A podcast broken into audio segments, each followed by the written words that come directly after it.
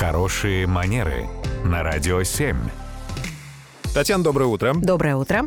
Доброе утро, Татьяна. Ирина спрашивает, как элегантно, видимо, это здесь самое главное, вклиниться в чужой разговор. Мы, в принципе, об этом говорили, но, может быть, есть какие-то четкие правила.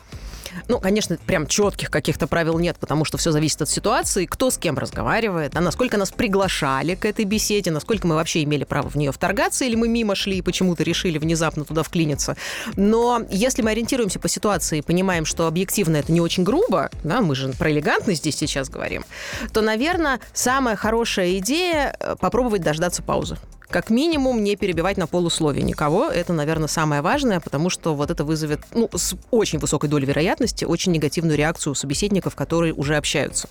Как только мы дожидаемся паузы в разговоре, попытаться вежливо и корректно обозначить свои намерения. Да? Не просто вторгнуться и сразу начать беседу, а сообщить, что там коллеги там, друзья, извините, что вынужден вас прервать, у меня есть и дальше там важное замечание или считаю, что крайне необходимо именно сейчас сообщить вот эту информацию информацию. Ну, то есть рассказать о том, что у нас там появилось и почему нам это важно именно в сию секунду вот здесь сейчас обозначить, не забыв извиниться. У меня обычно, когда я жду вот этой вот самой паузы, э, начинает теряться мысль, с которой я хотел обратиться. То есть здесь это опасно. Долго ждать не надо. Записать. С блокнотиком, да. Вот, Юр, бумажки твои все, так что тебе тоже подходит. Спасибо, Татьяна. Спасибо.